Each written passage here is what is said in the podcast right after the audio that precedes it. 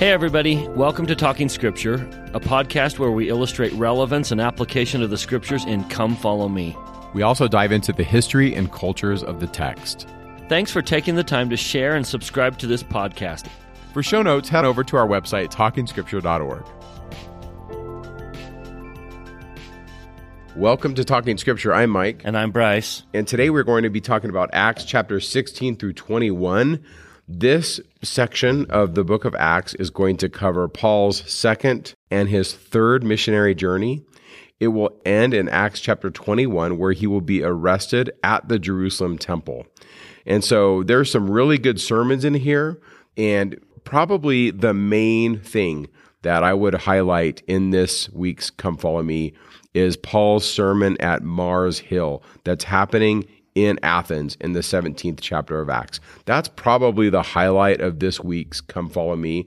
There's a lot of movement going to places. We have some maps in the show notes that will be helpful to you if you're interested. Lots of movement in this section of Come Follow Me. Now, speaking of that movement, we open up in Acts chapter 16 with, for me, one of the great applicable lessons of my life. It is a hard lesson that I've had to learn, and so many people that I love have had to learn. And it's beautifully taught in Acts chapter 16. Starting in verse 1, Paul came to Derbe and Lystra. He's kind of starting at the same place where he's been in the past. And then verse 7 says, They essayed to go into Bithynia. So Paul wanted to go to Bithynia. But the Lord said, Paul, I'm going to send you to Philippi. And so he has this dream. Verse 9 A vision appeared to Paul in the night. There stood a man of Macedonia and prayed him, saying, Come over into Macedonia and help us. And eventually, look at verse 12, he eventually makes his way to Philippi which was the chief city of that part of Macedonia. And those two cities are so symbolic of in my life, and I'm guessing in yours as well. Bithynia represents sometimes the places we thought we would go, where we wanted to go. I thought my life was going to go in this direction. I had plans of doing this. And the Lord has a tendency in the middle of those plans say, whoa, whoa, wait. Come to Philippi. Now, here's the rest of the story. If you read Paul's epistles, you will know that one epistle stands apart as different. Paul loved all of the people where he served. He wrote letters out of love and concern. But there was such a bond between Paul and the Philippians. That letter to the Philippians is unlike the rest. Quite often, Paul's letters kind of take on a, a rebuke, um, scolding. Um, you need to change these. It's an apostle who loves them trying to correct their behavior. But with the Philippians, it seems to just be this expression of love. And oh, I loved being with you. And I'm so grateful. You just saw Paul on that beach saying goodbye to the Philippians and weeping and there's my point. Paul wanted to go to Bithynia. How many times in your life did you had your heart set on going to Bithynia and then all of a sudden the Lord came in and said, no, I need you in Philippi. And then in the end, when you look back, you realize, oh my goodness, he was so right. Philippi was where I needed to be. It was so much better than what I would have done had I gone to Bithynia. Paul loved Philippi and they loved him. To all of you who were on your way to Bithynia, and the Lord says, Let me alter your course. Let me change you. You are like the tree in Zenos's allegory of the tame and the wild olive tree. Do you remember what the Lord does to the tree that's starting to put forth bad fruit? He grafts it, he plucks it, and then he takes one branch and he places it where they never thought they would go. So many times in my life and in the lives of people I love, we've been placed. I was loving Bithynia. I was on my way to Bithynia. Everything was going so well.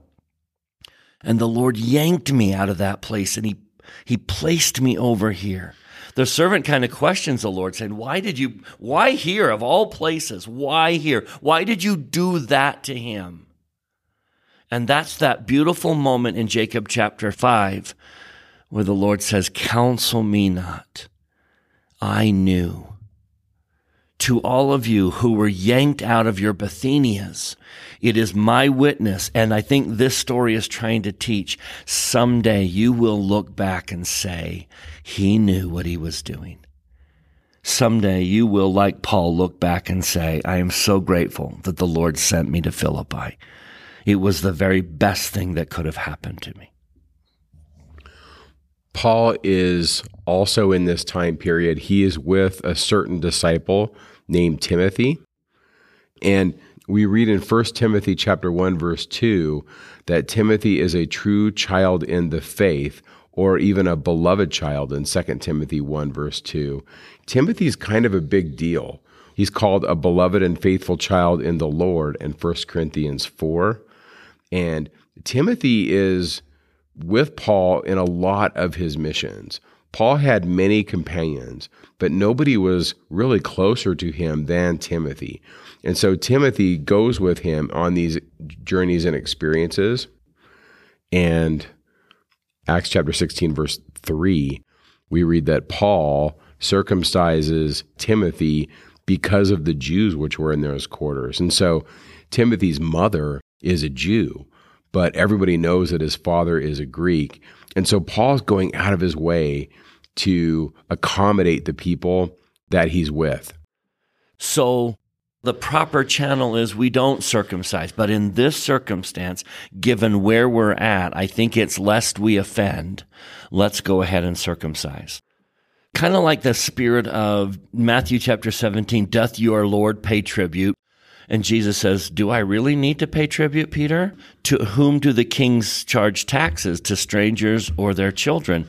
Okay, I guess you're right. You don't have to pay the tax. And then Jesus says, Lest we offend. Yeah. There is that moment where you do have to balance and say, in this circumstance, I have every right.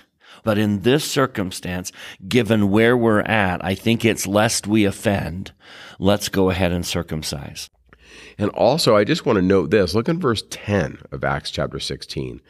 It says, after he had seen the vision about the guy saying, Hey, come over into Macedonia and help us, that vision that Paul has, in verse 10, we read, We endeavored to go into Macedonia. That's the first time that we have we popping up in the book of Acts. So this is Luke writing this. So Luke isn't telling you, Hey, I'm with him, but he is because he says, We endeavored to go into Macedonia. So here we have Paul, we have Luke, we have Timothy, and they're going into uh, Macedonia, which is across the Aegean.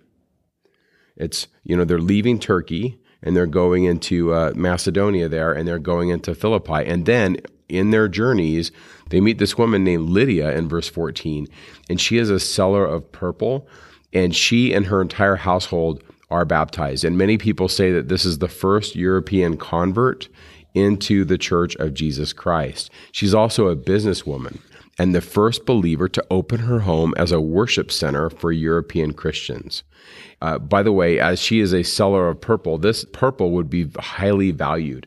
Some people estimate that it took about 10,000 shellfish to produce just a little bit of this costly dye that made purple. And so, because it was so rare, it was a symbol of wealth and power. And so, if you wore purple in this time period, everybody knew that you had money. I'm trying to think of what a modern equivalent would be today. Maybe it would be uh, if you were in your private jet. Everybody knows that you have lots of money. And so, because of this, she was probably highly connected. And in the midst of this, teaching this woman, in chapter 16, verse 16, we read, after Lydia and her household is are baptized, we read about a certain damsel that was possessed with a spirit of divination. And she testifies that Paul and Luke and Timothy are servants of the Most High God. And Paul's response is that he's grieved and he commands these these spirits that are with her to come out of her. And I really think this it's a good time to just pause here and ask, okay, why is this and what are some principles that we can pull out of this? And I think one of them is section 42 of the Doctrine and Covenants. I think it's worth just taking a time out and looking at section 42 and seeing what the Lord says there. Now, when you get there, please notice the heading. Joseph Smith designates section 42 as the law of the church, and the Lord talks about good spirits and not so good spirits and how we know the difference between them. Yeah.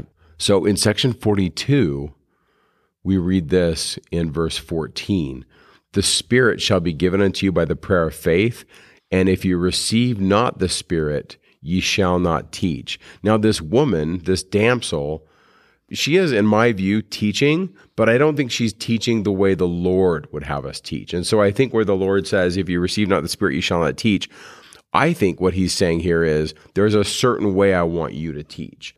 But she's testifying that Paul and Luke and Timothy are servants of God. It's not just the words you use. You can use the right words in the wrong way, and it's not divine. It doesn't have the stamp of heaven. You have to not only teach the right words, but you have to teach it in the right way. Exactly. Maybe, Bryce, maybe we should read section 50 briefly here. Let's go there.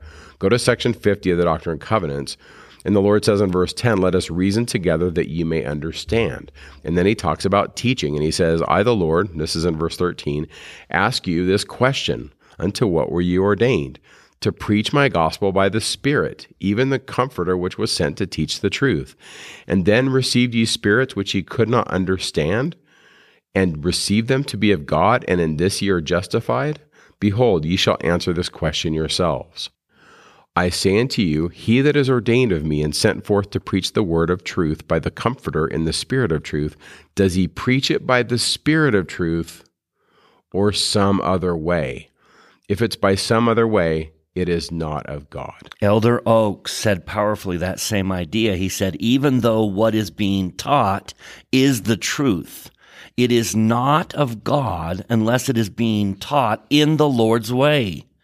The great truths of the gospel must not be presented in the wrong setting, given voice by unworthy persons, accompanied by the wrong kind of music, or in other ways cheapened by the association with what is not conducive to the spirit by which gospel truths must be taught. And I think this is a warning voice to all of us. Sometimes we want our students or we want our audience to be emotional. And so we tell a story that will make them emotional, or we play music, or we take them to a place, or we do something that will catch their attention so that they all listen and they put their phones down. And I get it. I get that we want their attention and we want them to weep. But I'm going to say it again. Even though what is being taught is the truth, it is not of God unless it is being taught in the Lord's way. That's what this damsel is trying to teach us. Is she's saying the words that are appropriate, that Paul is a minister of God but the way she's saying it, the mood, the environment, the spirit with which she's speaking is not of God. It is not the Lord's way. Therefore, Paul rebukes her and says, ah, that is not how we teach in the gospel. We see similar things throughout the gospel narratives, especially in Mark, where the demons see who Jesus is and they testify of him. And Jesus always rebukes the demons when they testify of him, and he says to be silent. And I think if the Lord or his servants agrees with these false messengers, then some people could be confused thinking that the false messenger is the message. And so we've got to kind of draw this line of distinction here. And so with this, back to Acts chapter 16, Paul is grieved and he commands the Spirit to leave her. And then it says in verse 19 that her masters see this. And so they rile up the authorities and make sure that Paul and his companions are taken and put into prison and beaten. And it says that stripes are laid upon them. They're put in the stocks. We read that the, a couple of the people there are Paul and Silas. There's an earthquake that happens and they're eventually released from prison. And the jailer or the keeper of the prison is suicidal in verse 27 because he realizes if these guys are getting free, I'm going to be in big trouble. And so Paul says, Hey, don't harm yourself. And the man says, Well, what do I got to do to be saved? And Paul says, believe on the Lord Jesus Christ. That's verse 31. And that word for belief The root of that word in the Greek is pistis, which is the most common word that's used and translated as faith. And that word is rooted in reciprocal trust. In the Greek culture, that word pistis is reciprocal trust. In other words, it's not just believe, like, I believe that my favorite sports team will have a winning season. It's this deep and abiding reciprocal trust. That's what he is teaching him to do. And so they're set free. We read that their stripes are washed and these men are able to go. Mike, speaking of that story with that jailer, one of the things I love about this story, do you remember when Jesus was on the cross and the point we made was he was so concerned about other people, not himself? One of the lessons we learned from Christ in that final hour is when he was in agony, he was more concerned about his mother and a thief on the cross than his own agony. One of the signs of godlike people is that they put others, that they focus on others. And I love this little story because when there's an earthquake and the doors open, the jailer knows, oh my goodness, I'm going to be held responsible for the release of these prisoners. They're going to execute me. And so he's going to take his own life. And Paul says, do thyself no harm. We are all here. Paul could have left the prison and freed himself. Totally. But it would have brought a lot of responsibility and problems on that jailer, and he knew it. And so, to spare the jailer those consequences, Paul says, Hey, we're here. We haven't left. We're all right here. Do thyself no harm. That is that love that Mike was talking about. The love that says, look, I have a moment here to do something for myself that might be in my best interest, but I am going to focus on you because I know what would be in your best interest. I think the ultimate attribute of a celestial person, Heavenly Father, is more concerned about our happiness. I like that, Bryce. I like that you're drawing out that hey, they don't, they actually don't leave. Now, I think there's a lot more going on here that we just don't have because we read in verse 35 that the magistrates basically sent the message to the keeper of the prison to let Paul and his companions go. And so there must have been something going on in the background that we just don't have. Maybe evidence was brought that Paul was innocent. We don't know. But in the midst of this, I call it honor culture the word honor, time in the Greek, is a big deal. If you read the story about the struggle or the strife between Achilles and Agamemnon, it's all about time. It's all about honor. Well, Paul is using the honor culture to draw out a superior position above the people that beat him. You see, when he was beaten, he doesn't say anything. Uh, but then afterwards, notice what happens. He tells them that he's a Roman citizen. Now, the law in Rome was that you could not beat a Roman citizen without a trial, and there was no trial. And so Paul calls them out. And he says in verse 37 they beat us openly uncondemned, being Romans, and have cast us into prison. And now they thrust us out privately? Nay, verily, let them come themselves and fetch us out. That's a little bit of chess that uh, Paul is playing here with the magistrates. And I think there's another important uh, point here that Luke is trying to make. Luke is sending a message to the Roman world that Christianity is not in violation of Roman law, that Christianity is not out to subvert Roman power, but it is to teach those that believe in Jesus a higher way. Luke is also really working to present the messengers of Christ as true witnesses. This is so important. And so I think some of these distinctions are worth discussing because I think Luke is trying to make this point. As we proceed into Acts chapter 17, I just want to say that I think this is the highlight of this week's Come Follow Me. Paul and his partners are going to proceed south along the peninsula down towards Athens here. Now, we read the places where they go in verse 1. They eventually come into Thessalonica and they reason with them out of the scriptures. But then when they get to verse 5, we read that there were certain Jews moved with envy that assault them. But in the midst of this, they find this guy named Jason. Jason is a guy who's going to open up his house and make it a place of refuge for Paul, Silas, and Timothy. And I would add Luke if you take Acts chapter 16, verse 10 seriously. I think uh, Jason is one of these people that provides a way for the apostles to get rest. If there weren't, weren't Jasons in church history, it would be really difficult for people like Paul to do their work.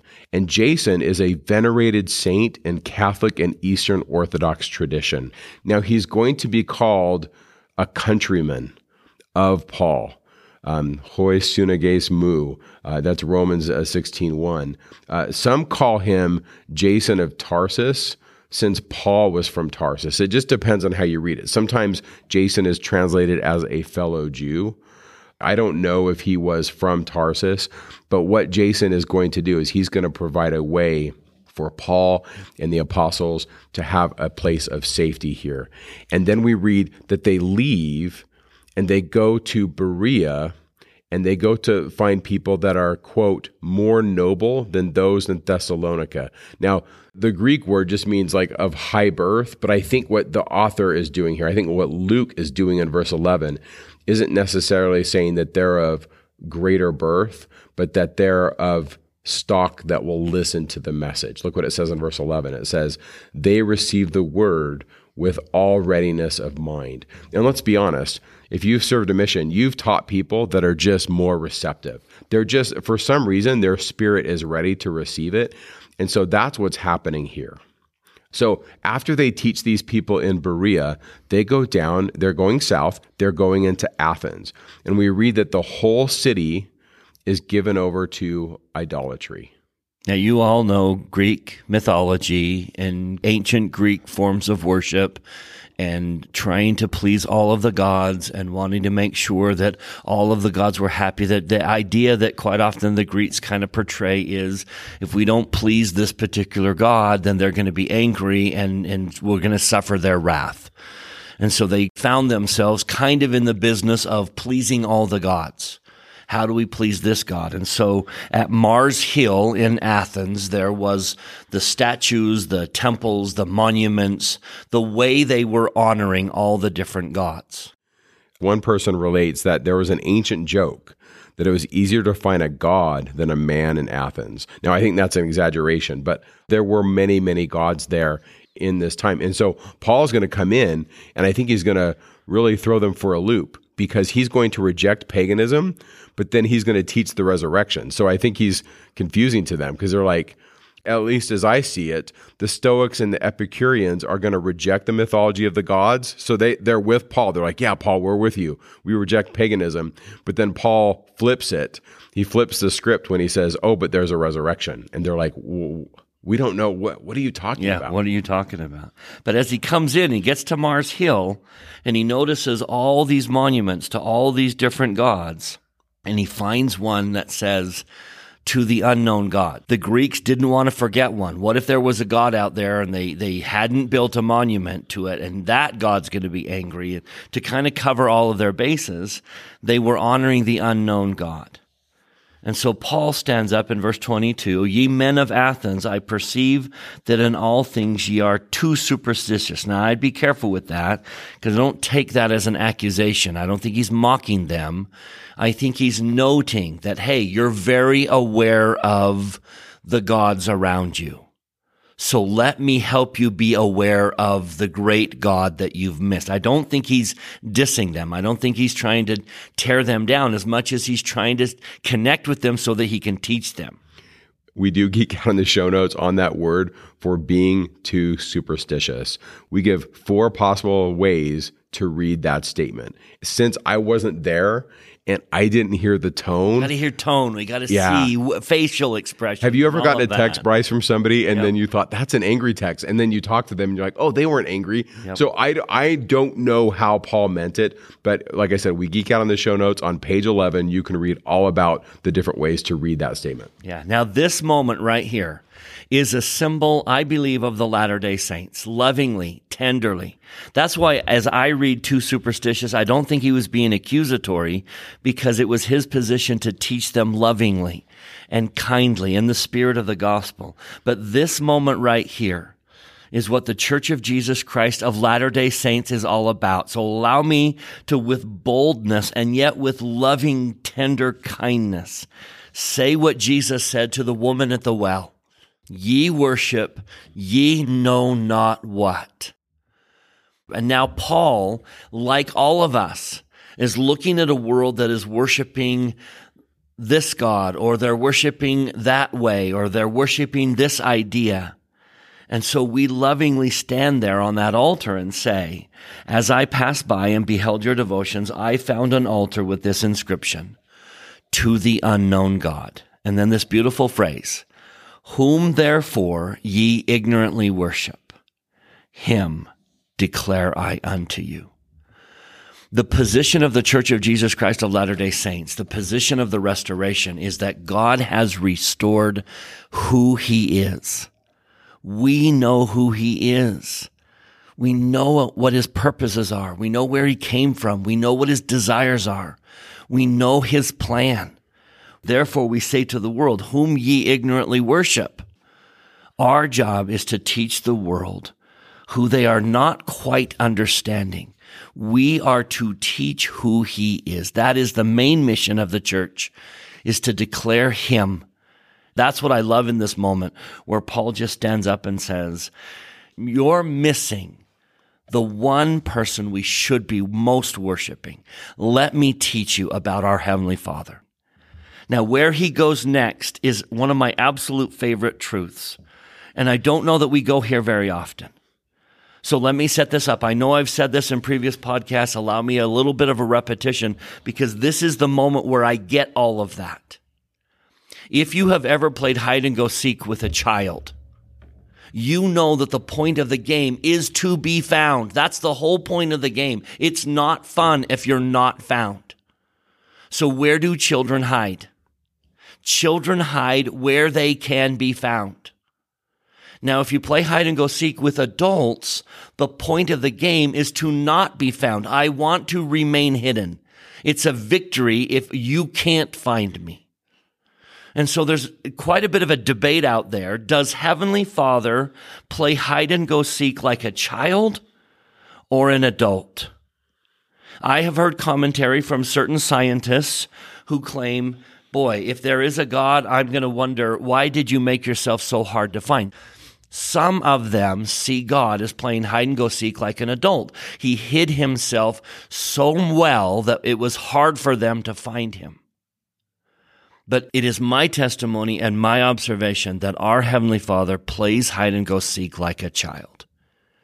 He hides in the most obvious places if you're looking for him. He's the one that pops out and says, Here I am. He's the one that giggles behind the chair because you're getting close and then pops out because he wants to be found. He wants to be found. And so let me proclaim in verse 27 what Paul says in Athens that they should seek the Lord if happily they might feel after him and find him. Now, where does Heavenly Father hide? though he be not far from every one of us.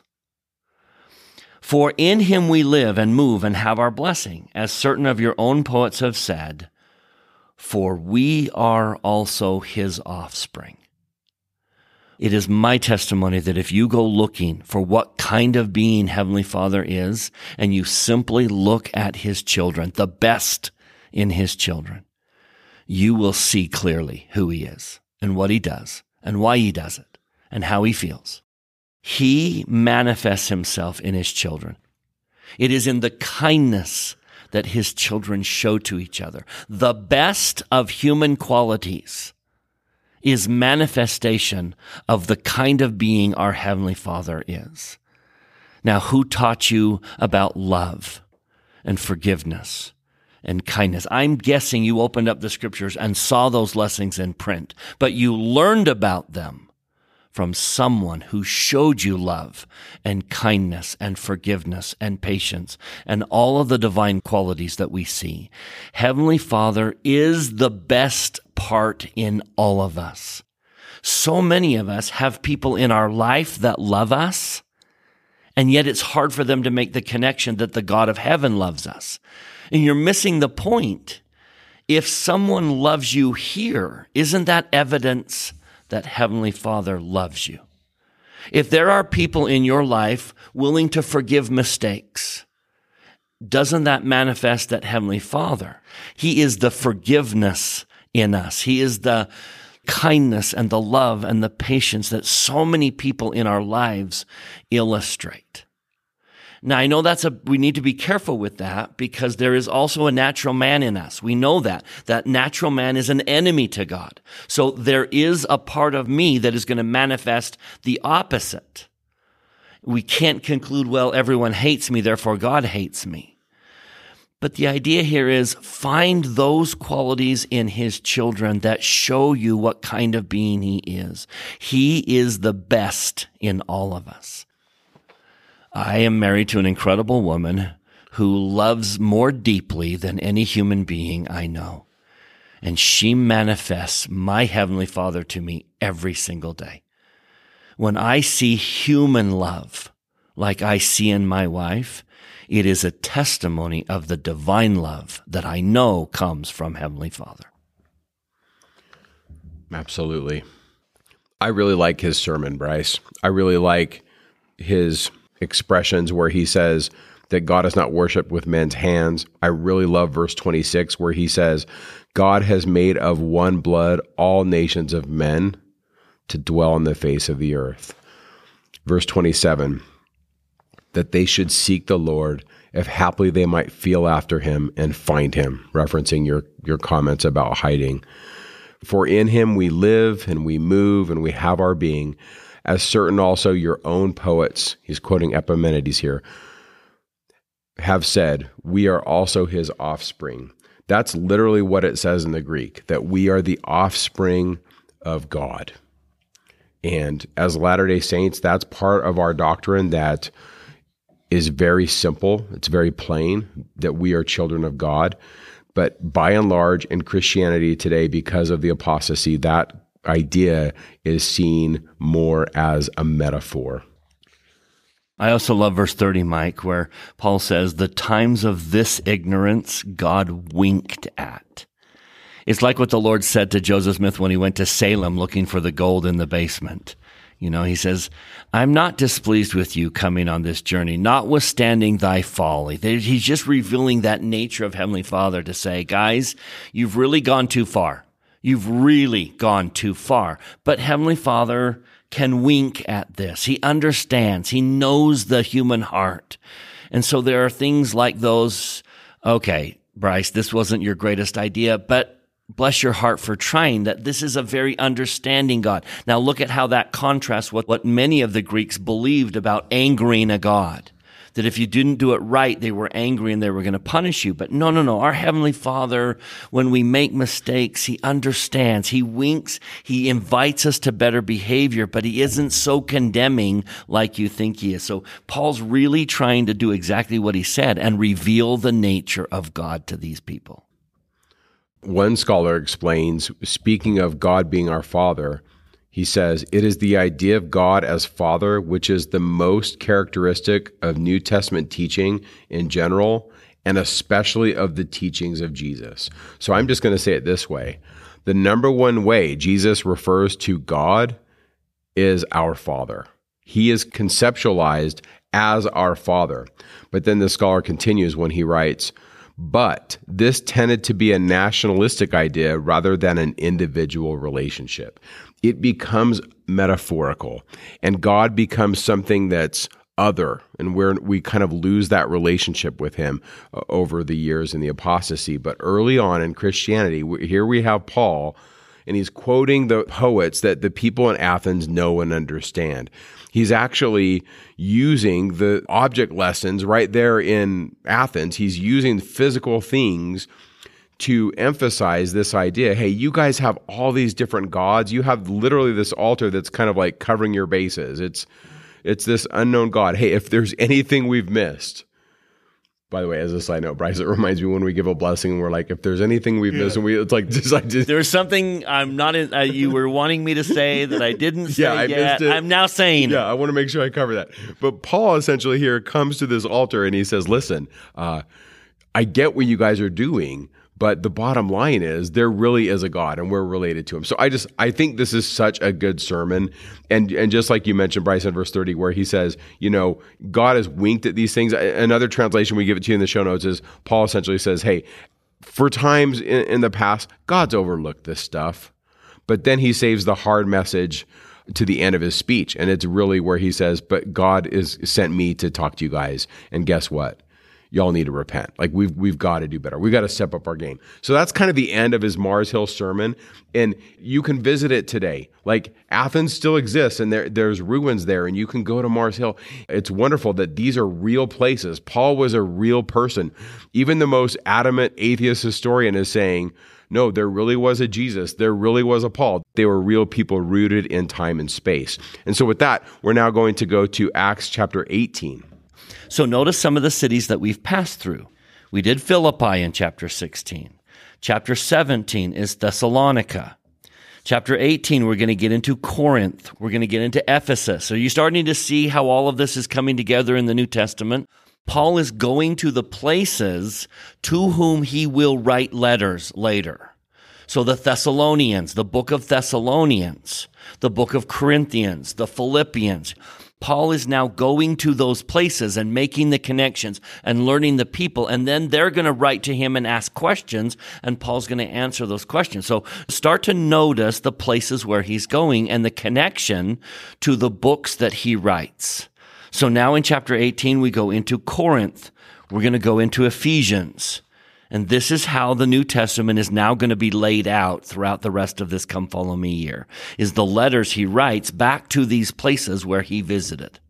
By the way, uh, Corinth was kind of a big deal because it was on this little skinny little isthmus, and so there was ports on both sides.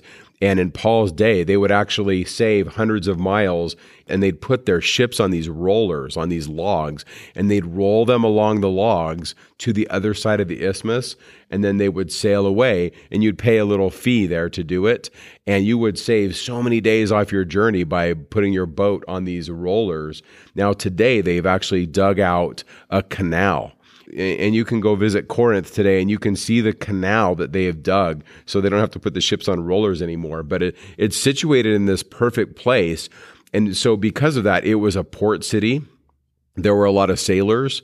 And so sometimes in this time period, if somebody said that someone was Corinthian in nature, a lot of times that was a uh, derogatory remark.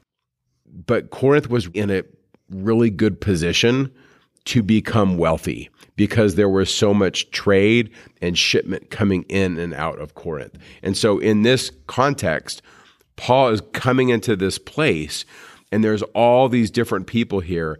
And there are clearly some Jews because typically his approach is I'm going to go into the location, I'm going to find where the Jews are because they have the scriptures, and then I'm going to reason with them and we're going to talk about Jesus. So, in the midst of this, he goes into the synagogue there in verse 8 of chapter 18.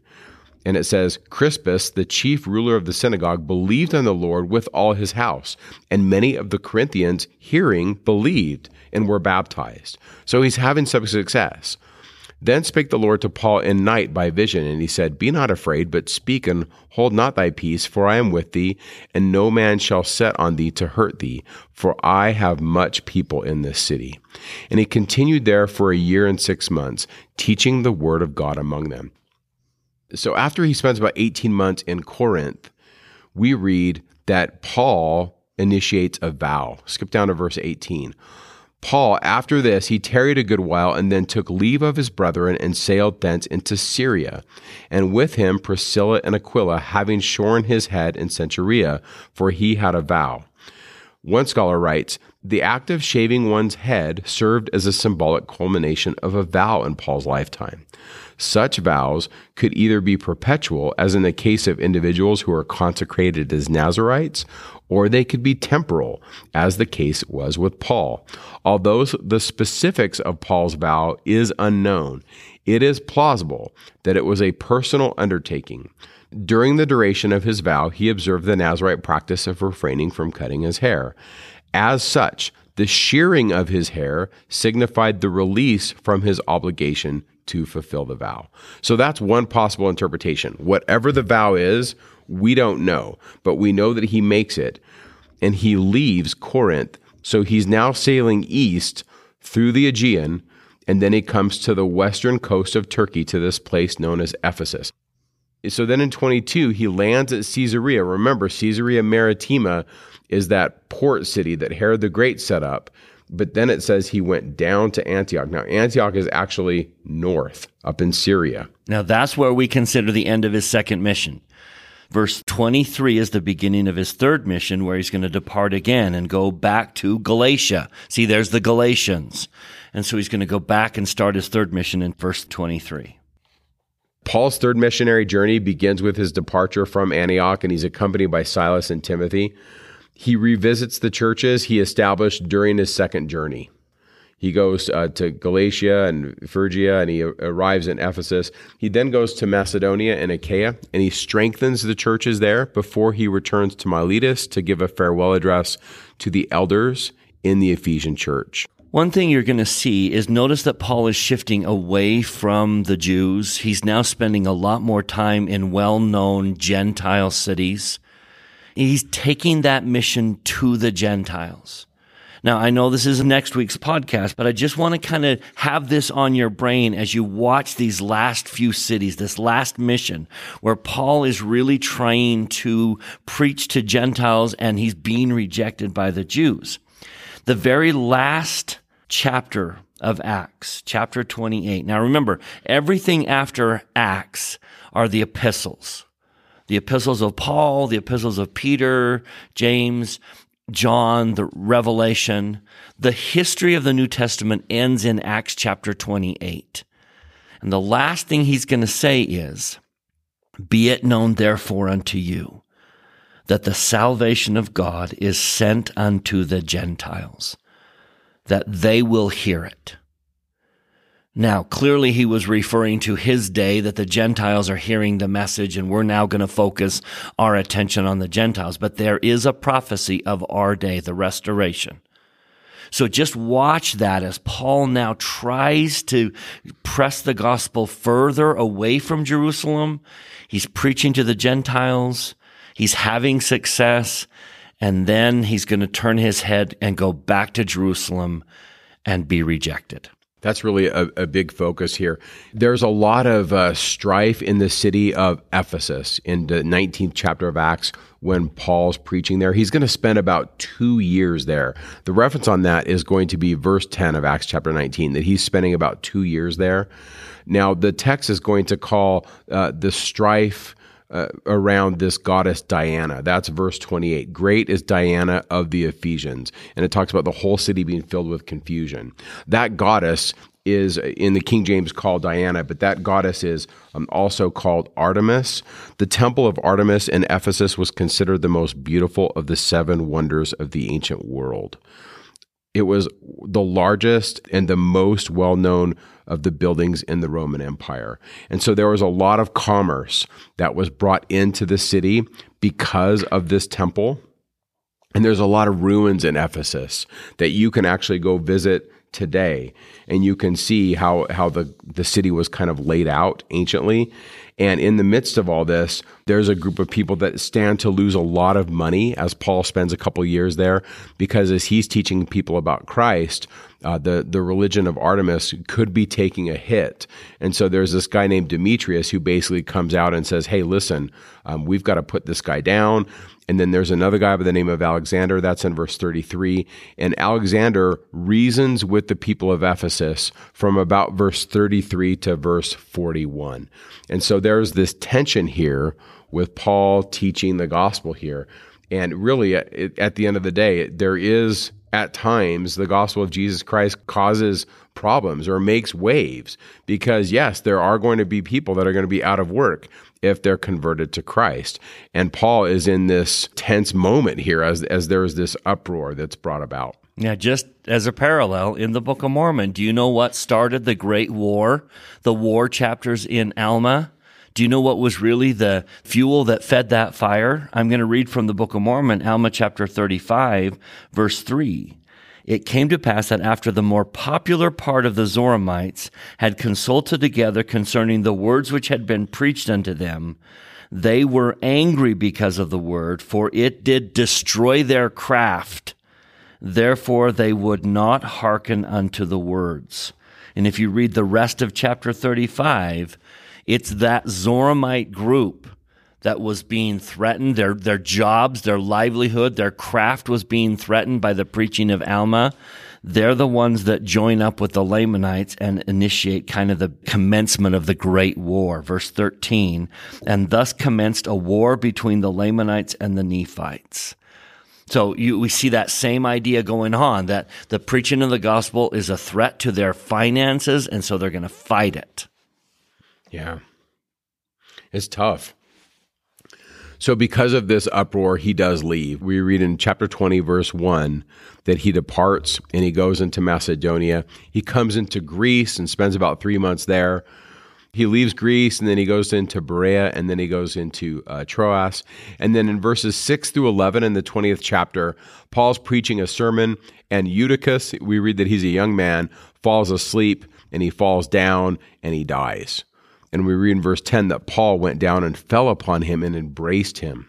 Now, we read of something similar in the Old Testament, where Old Testament prophets would embrace the dead and breathe life into them. And so we read that verse 11 here in Acts chapter 20 when he therefore was come up again and had broken bread and eaten and talked a long while, even till the break of day, he departed. So Paul raises him from the dead, but he spends some time with him and breaks bread with him and has communion with him. And I, I can only imagine, Bryce, that that story would have been told uh, by him to his family and to all the people in the city. Yeah. So he then journeys to Jerusalem, and this is where he's arrested and he's brought before the Sanhedrin. That's in Acts chapter 21. He's then transferred to Caesarea or Caesarea Maritima, and he's tried before Felix and Festus. Eventually, he appeals to Caesar as a citizen of Rome. Paul then survives a shipwreck on the way to Rome, and he arrives there where he was allowed to live in Rome under house arrest. Despite his imprisonment, Paul continued to preach the gospel and he wrote letters to all kinds of churches, including the letters to the Ephesians, the Philippians, Colossians, and Philemon. According to some sources like Clement, Dionysius, and the church historian Eusebius, and even Tertullian, Paul is going to be executed by beheading, a death that was befitting a Roman citizen. According to ancient sources, they tell us that Nero, the emperor, knew Paul personally. So it's likely that Nero had Paul beheaded through the order of the prefects of Rome. We don't read in the New Testament that he's killed. Like, this is not happening in the New Testament. So, what we're doing is we're pulling from other sources, people that knew of these stories. And a lot of these writers are in agreement that Paul will be beheaded under the leadership of Nero, that emperor, around 65 or 66 AD. So now we turn to Paul going to Jerusalem. And there's just such a beautiful moment in Paul surrendering, Paul giving. This is just like Jesus going to Jerusalem knowing that he was going to be crucified, Paul is now going to go to Jerusalem. Now, in his case, he doesn't know what's going to happen to him. So he says in 20, verse 22, I go bound in the Spirit unto Jerusalem, not knowing the things that shall befall me there. And then I love verse 24, but none of these things move me, meaning out of my place. I'm not going to depart from my mission to go to Jerusalem. Neither count I my life dear unto myself so that I might finish my course with joy and the ministry which I have received of the Lord Jesus to testify the gospel of the grace of God. Now, just like Jesus, when Peter stepped forward and says, Don't do it, Lord, don't go to Jerusalem. If they're going to kill you, don't go. And Jesus says, Get thee behind me, Satan.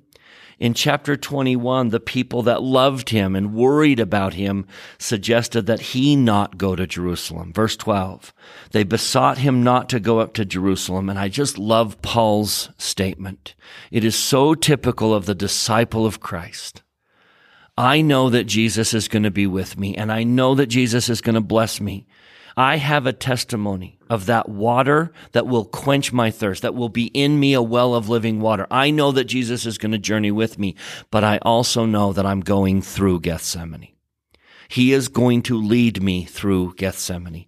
And so this is that disciple when the liberty jails of our lives or the Gethsemanes of our lives are coming up, Paul says, after they suggest he not do it, what mean ye to weep and to break mine heart? For I am ready, not to be bound only, but also to die at Jerusalem for the name of the Lord Jesus.